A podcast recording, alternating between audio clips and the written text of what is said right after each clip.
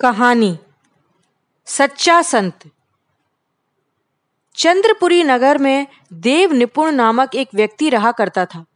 सारे नगर में उसकी ईमानदारी की कथाएँ प्रचलित थीं।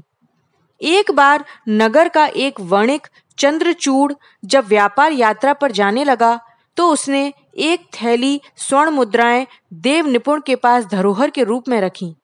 परंतु लौटने पर उसे थैली में सौ स्वर्ण मुद्राएँ कम मिली।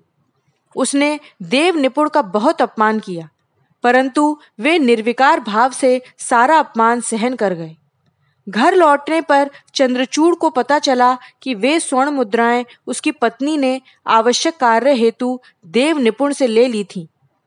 सत्य का बोध होने पर क्षमा प्रार्थना हेतु चंद्रचूर्ण पुनः देव निपुण के पास पहुँचा तो भी उन्होंने प्रसन्नता से उसका स्वागत किया।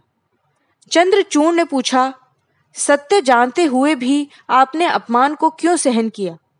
देव निपुण बोले, सत्य का भान एक न एक दिन व्यक्ति को हो ही जाता है। इतनी छोटी बात के लिए संबंधों को विषाक्त करना धर्म नहीं है।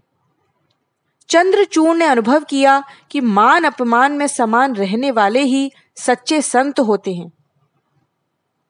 अखंड ज्योति अप्रैल 2022 पृष्ठ संख्या 36